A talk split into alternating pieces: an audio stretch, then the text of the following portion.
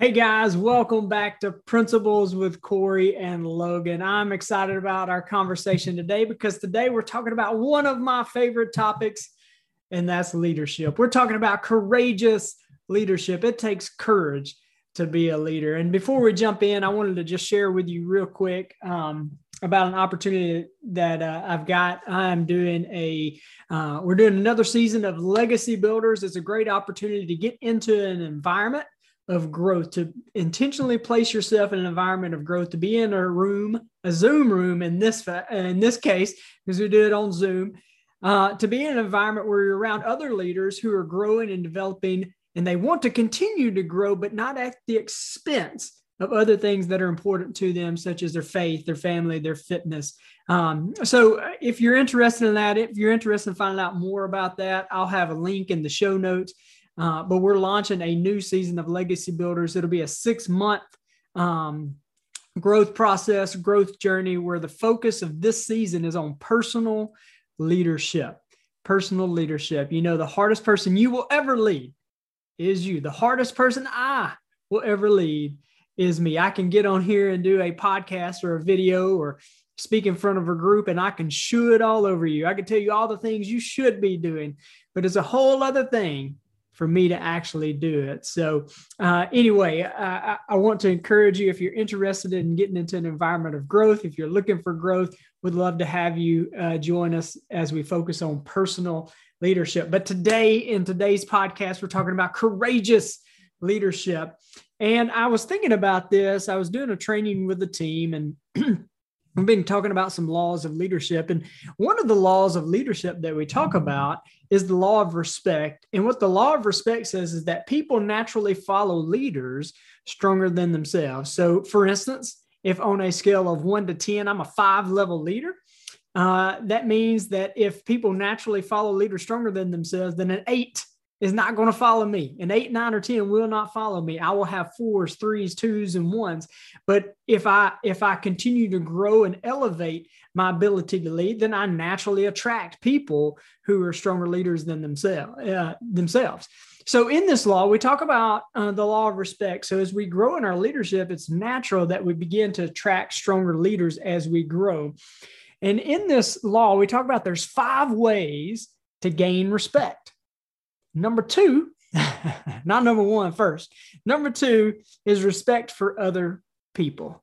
You got to respect the people you, uh, the people you you lead. And uh, I love one of the things that I've heard along the way on, on my journey is the moment you stop loving your people, the moment you stop caring about the people you lead, that's the moment you need to stop leading, because at that point you'll begin to use people. You'll see people as objects and you'll start to use them instead of truly lead them. So, number two is respect for other people. Number three is respect for what you do. You have to have a passion and a respect for the work you do. It doesn't matter the work that you do. Do you respect it? Do you care about doing a job well done, having excellence in everything you do? Number four is courage. And that's where we're going to come back to. We're going to spend some time on courage.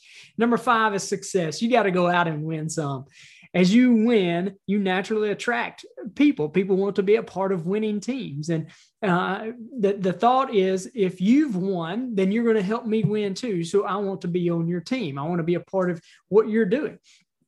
Number one, though, is all respect for other people. It begins with respect for you respect for you. Do you respect you? You cannot re- fully respect other people if you don't have self respect. So, all respect for other people actually is an overflow for respect for yourself. So uh, that's a that, that's a whole topic in of itself that maybe we'll come back to. But I want to go back to this uh, this one uh, this one right here on courage. So again, we're talking about gaining respect and gaining respect. You think about courage courage. Respect is gained on difficult grounds. I want you to think for a moment the people you truly respect in your life, the people you have a ton of respect for in your life. You can think back to when you were in school or when you played sports. You can think back to um, maybe it's a parent or grandparent. Maybe it's somebody in your life right now. It's a leader in your life right now, but somebody you have a lot of respect for. Think about the reasons you respect that individual. Many times, almost all the time, respect is gained on difficult ground. And that's because people had the courage to do things maybe other people were unwilling to do, or maybe they had the courage not to do some of the things other people were willing to do. So as we, we think about that, I want you to think about the word courage. And when you hear the word courage, what what kind of comes to your mind? What's your definition? What, what do you think of when you hear the word courage? I like what Nelson Mandela said. He said, I learned that courage was not the absence of fear, but the triumph over it. The brave man is not he who does not feel afraid, but he who conquers that fear. And I personally have come to understand that the difference between those people who are successful and those who are ultimately unsuccessful is not because one had far superior abilities, not, not because one had the most genius ideas, but, but because the successful had the courage to bet on those ideas, to take a calculated risk, and to act. So, what I did is I went to what I often do. I go to my friend Google and I look up the definition of courage. I want to read you this definition of courage. Courage is the ability to do what frightens one. That's a simple definition. The ability to do what frightens one. I mean, it's exactly like what Nelson Mandela said. It's not the absence of fear because the fear is there, but it's doing what's required anyway. I also like how this definition it says it's the ability to do what frightens one. see, that's personal. See, see what frightens me may not frighten any of you guys, and, and what frightens you may not frighten me. I mean, I may be afraid to cold call 10 customers or go up to a random stranger to strike up a sales call. But that may not be an issue for you. It may not be a problem for you. That may not be something that, that you're afraid of.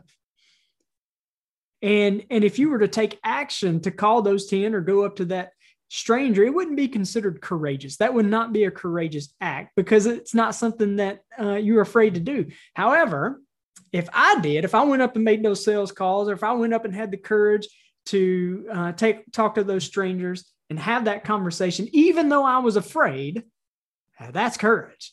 See, courage is the ability to stand toe to toe and look into the eyes of your fear, and you do it anyway. To be above average at anything, above average at anything, no matter what your role is, it it comes down to, to making a choice at times, a choice that we defy the odds and do some things even while we're afraid, or the opposite of that choice is to live in safety and in the status quo. So, I want to talk to you a little bit about the courage of a leader, courageous leadership. And as I think about this, first off, I think about uh, as a leader, it's the ability to, to make courageous leadership decisions. One of the greatest skill sets of leaders is the ability to make decisions, decision making. One of my favorite books, uh, Think and Grow Rich by Napoleon Hill. I mean, if you follow me, you've probably heard me talk about the book Think and Grow Rich a lot of times. And what I like about it is um, the author, Napoleon Hill, he studied the lives of 25,000 people over the course of 20 years. And this was back, it was released in the 1930s. So he did a study between the early 1900s. And you think about who he's studying. He's studying um, Henry Ford, Andrew Carnegie, Rockefeller. He's studying the Wright brothers. And what he did was he noticed that there were some habits of the 500, 500 of the wealthiest, most successful people in the world that separated them from everyone else. And that's what he wrote his book about. It's the 13 principles of success that he titled Think and Grow Rich. But in that book, he says that successful people, they have a habit around decision making. He also said that unsuccessful people have a habit around decision making as well. He said successful people, they have a habit of making decisions quickly and changing their minds slowly, while unsuccessful people have a habit of making decisions slowly and changing their minds quickly. How about that? Leaders have a habit around decision making, and managers have a habit around decision making as well. See, leaders make decisions based on looking at where they currently are and where they are going. They ask people for input to see if there's a for their perspective to see if there's anything they're missing. Then they make a decision based on all the available information. So you think about where are you going, where are you at, and what are your values. Those are the, the keys to, to keep in mind as you are making decisions as a leader. And I want to go back to his statement about successful people have a habit around making decisions and they make their decisions quickly. And he said quickly, not impulsively, right? Their ability to uh, make quick decisions comes down to what I just said right there of knowing where they're going, knowing where, where they're at, and what their values are. When you understand those things, you can actually make decisions a whole lot faster, even when there's uncertainty involved, because you know where you are, you know where you're going, and you know what your non negotiables are. Then he said, uh, they change their minds slowly. What that means is, is once they make a decision, they're bought into that idea until it becomes very clear that they maybe made the wrong decision, right? So they make their decisions quickly, not impulsively, and then they change their minds slowly because they've they've decided they made the decision they bought into that decision. Unsuccessful people they have a habit around uh, decision making as well. Like we said they make their decisions slowly and then change their minds quickly. And I, I don't think it's so much a time thing from what i've noticed. It's not so much that slow at making decisions but put off making a decision right? You procrastinate. I put off making the decision. When we put off making the decision, we're really making a decision, right? We're making no decision. so, leaders, we make decisions quickly and change their minds slowly. And I, I just want to help you out. I really hope you under, hear what I'm saying. Um, as you make decisions, you need to make fast decisions. Um, and the way you make fast decisions is you got to know where you're going, have that vision in mind, know where you currently are, and then what do you hold as valuable? So managers they make decisions based on wanting to keep everybody happy right? You got you, you got got to keep everybody happy. Uh, so what they do is they take a census and they make decisions based on the majority vote. And let me tell you consensus of opinion is where we make decisions based on wanting to be fair and wanting everybody to like us as a leader. And i just want you to know that that is not making a leadership decision, getting everybody in the room, asking everybody for a show of hands, what do you think is our best option here? And then going with the majority vote is not making leadership decisions. That is consensus of opinion. Many times, as a leader, the decisions you make have nothing to do with what everybody else wants to do. And and and I, I, want you to hear me out on what I'm saying right here. You get people, you get people's opinions so you can get their perspective. But as a leader, you see more and before. So you know where people are going, you know where you want to go.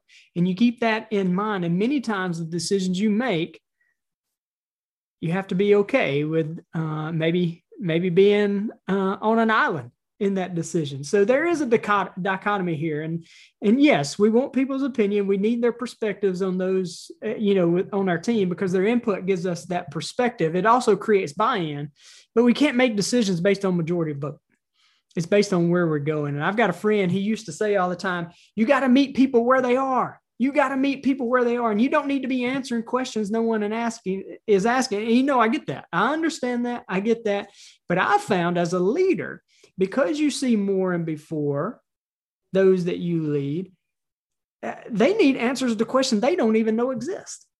So we want to answer questions they don't even know to ask. The average person only sees the day, but the leader sees tomorrow. You meet your people where they are, and then you take them where they have the potential to be. And as we talk about this, I think about what Henry Ford said. He said, if I would have asked the people what they wanted, they they would have said a faster horse, right? He didn't just meet people where they are. He didn't just meet culture where it was. He took culture and the people where they had the potential to be, right? A leader does not deserve the name unless he is willing to occasionally stand alone. That's what Henry Kissinger said. Many times in your decision making, you'll find yourself alone. And in a moment of decision, the best thing you can do is the right thing the next best thing you can do is the wrong thing but the very worst thing you can you can do is nothing at all. That's what teddy roosevelt said and i totally totally agree. I, I see many people they're wavering in their decision making because they're afraid of making the wrong decision and and they end up not making a decision. And what happens is only once we make a decision that we get feedback once I choose to decide and take action, now I've got a little feedback. Did I make the right decision or did I make the wrong decision? If it's the wrong decision, now I can correct it. But as long as I stand there and do nothing, I have no feedback, right? So, as a courageous leader, you're going to have to be courageous in your decision making. Number two is courage to lead people, not just please people. Man, that was a hard lesson for me. uh, moving from people pleaser to actually leading people. And, you know, we have this saying I was in the Boy Scouts. and in the Boy Scouts, we would go camping and we would have this saying when we would go camping that uh, you need to leave the place better than you found it. And I want to take that and I want us to apply it to leadership. We want to leave people better than we found them. The people that come underneath our leadership, people that come into our world. We always talk about change your world. Don't, don't be responsible for somebody else's world. Be responsible for your world.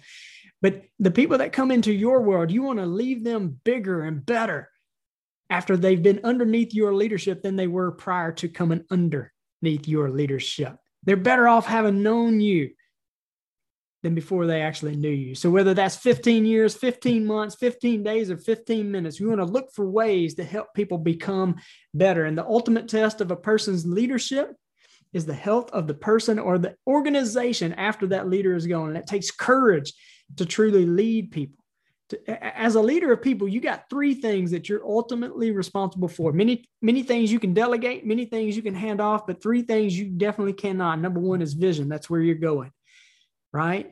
Having a clear vision and direction that allows people to buy in is like, yes, I want to be a part of that. No, that's not what I'm looking for. Um, I, have shared my story on vision a couple of times. You can go back and listen to some previous episodes on the importance of, of vision. But when you're clear on your vision, it allows people to say, Yes, that's what I want to be a part of because people are looking for community. They want to be a part of something, not just do a task. They want to be a part of something by having a clear vision, they get the opportunity to say, Your thing is what I want to be a part of, or no, that's not. Right. It doesn't make them good or bad. It doesn't make you good or bad, but it allows people to say yes or no clearly. Number two is reality. If, if vision is where we're going, reality is where we're at. And you want to constantly, as a leader, be defining reality as it is not as we wish it would be, as hope it would be, or shoulda, coulda, would have been, right? It's as it truly is. The third thing that as a leader we're responsible for is alignment. And that's where we make the ask. We ask for the commitment. When we ask for the commitment, you lose the uncommitted and you gain the committed. Right? You know, there's many people that have um, good intentions. you know, hey, who wants to be a part of this? Oh, I do. And the intentions are good, but then when you ask for the commitment, I had this thing, you know, uh, this uh, I had this thing come up, right?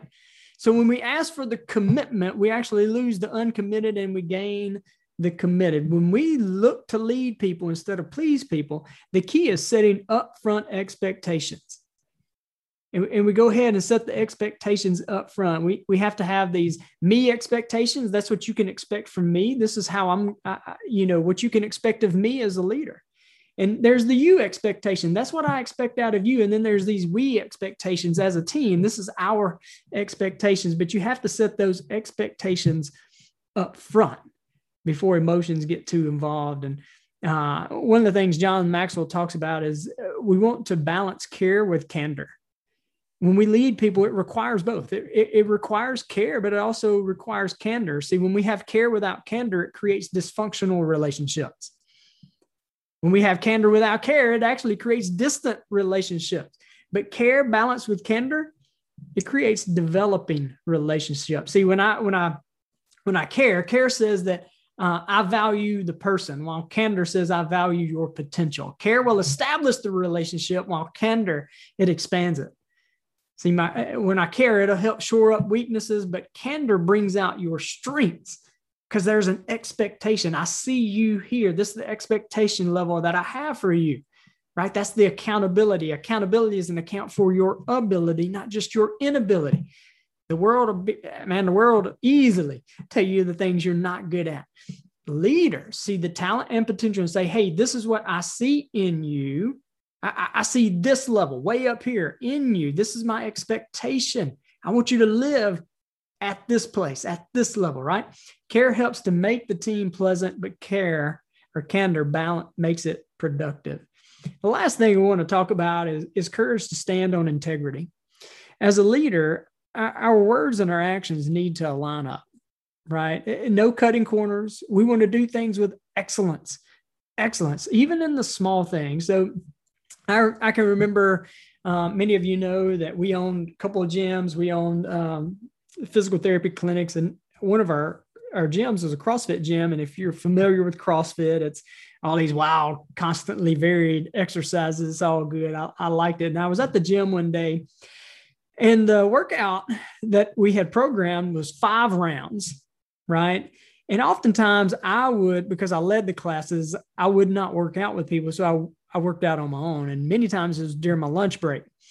And this one day, uh, I was working out as lunchtime, and I'm here in Mississippi. Okay, lunchtime in July, it's like 187 degrees. So I'm working out at lunch. There's some running outside involved, and I get to about round three, and I'm pretty tired. I mean, it's hot, right? Midday. And this thought just kind of crosses my mind. This thought was, you know, you could go ahead and stop. Three rounds, that's pretty good you've already got three rounds. I mean, nobody would even know except for me. I'm not going to, I'm not even going to put it on the board. I'm not going to post my time. Nobody, I didn't check in. So nobody even knows that I'm here. Right. I, I can stop it good enough. Nobody would know it except me. Now, maybe I can just trim the reps was another thought. And, and then all these justifications started kicking in. I mean, it's hot. I got a good workout in. That's good enough. But I also know that how you do anything is how you do everything. I, I, I know that, I know as you're listening, you may be thinking, but would you really, you know, cut a corner or do less for a client because you did three rounds instead of five? maybe, maybe not. But see, the standard would have been set and the door would have been cracked open for the possibility to be substandard. And we want to have excellence in everything. And I want to read you this proverb real quick. And I, am many of you know I've, I've written my first book called Heart of the Father. I'm working on a second book right now, and it's more in the vein of leadership. It's um, it's 31 days of wisdom for leaders, and it's based off the book of Proverbs. And uh, um, before I jump into this proverb, I just want to say this: that what I love about Proverbs is that it is it is a leadership handbook. Okay, you think about the author of uh, Proverbs or most of the Proverbs, it's Solomon. Well, Solomon, his dad was David. He was the king of um, king of Israel there, Jerusalem, and um, he has an affair with a lady by the name of Bathsheba, and the, uh, a prophet comes to him and says, "Hey, the baby's going to die, but you know what? You'll have another child, and this child, his name is going to be Solomon, and he will be uh, your successor. He will actually be king in your place." So I want you to think about that. So from the very moment before Solomon is even born, he is announced, proclaimed king, the next king of Israel. So from birth, he's he's taught how to lead. He's taught how to lead a nation. He's taught how to lead a group of people and to lead at a high level. So so as you read Proverbs, look at it through the lens of leadership, and uh, it, it's it's kind of interesting. That's what the um, 31 Days of Wisdom book that I'm working on right now is about. So this is Proverbs 31, 4 through 5 in the Passion Translation. It says, For you are a king, Lemuel, and it's not fitting for a king to be drunk on wine or for rulers to crave alcohol. For when they drink, they forget justice and ignore the rights of those in need, those who depend on you for leadership. Now, before these verses in Proverbs 31, King Lemuel, his mom, has given him some, some advice, very similar to what I was saying. She's telling him that no doubt specific temptations would come his way, and he needed to decide up front that he would not participate in what others may get away with because he now had a position of great influence and responsibility. She's encouraging uh, him, her son, to use his position to lay himself down in order to serve those he's called to lead. His mom tells him that wine is not for a king, that, that others can participate in that. And you know what? You may have done that in the past, but it should no longer be your way of life. She's saying that you are now in a role where others are depending upon you, and the decisions you make now impact others outside of yourself. Now, I, I want to say this this is not a proverb about getting drunk and uh, and uh, against alcohol and wine and, and drinking and all that stuff. It's a it's about activities that others may may be able to get away with, but once you put on your hat of leadership, once you step into the position of leadership, you have to put certain things to the side. Leaders must give up in order to go up because now you're in a place of serving others, not to be served. That's what leadership is. People want to be in leadership all the time. And, and, and the question is why? Why do you want to be in leadership? because most people they look at the perks, they look at the the prizes and and they like the perks and the prizes but they don't like to count the cost and there's a price to leadership and that price is in service to other people. So as we think about this, this begs the question of why. Why should other people get to have all the fun, right? Why should others get to do whatever they want to do whenever they want to do it? And it's because true leadership is laying aside your personal self serving agenda to serve others and lead them into destinies they can't even imagine, destinies they can't even fathom. That's the role of a leader. Just because other people in the industry you're in do things, get away with taking shortcuts, that's not the way that we will lead other people. Others may rip people off, but we choose not to. Others may treat their employees as objects and tools to meet up, uh, you know, objectives and and all, but we choose not to. We we choose to see people we lead through the lens of I'm a person of value, and so are they. Others may still cheat. We choose to serve and exceed expectations. So, as a leader, it takes courage to be a leader, courage to make decisions, courage to stand with integrity, right? I hope today has added value to you. I really do. I felt like I was coming at you there just a little bit. I'm sorry. I just get a little passionate, right? A little passionate about leadership um, because I, I know that this world is in need of leaders who lead from a pure heart, Leaders have clean hands and a pure heart who lead from a pure conscience, pure motives, who stand on truth and justice, unwilling to take bribes, unwilling to take backroom deals, unwilling to cut corners and do fraudulent things, right? Leaders like that in all streams of society. We need leaders like that. So I, I hope today has encouraged you. I hope it has. I hope, uh, hey, if it has, I would really love to hear some feedback. Feel free to comment um, in the, the comment section below. Make sure that you s- subscribe, like, subscribe, do all that stuff so you can stay up to date with any of the latest episodes of Principles with Corey and Logan. Hope you guys have a great day and God bless.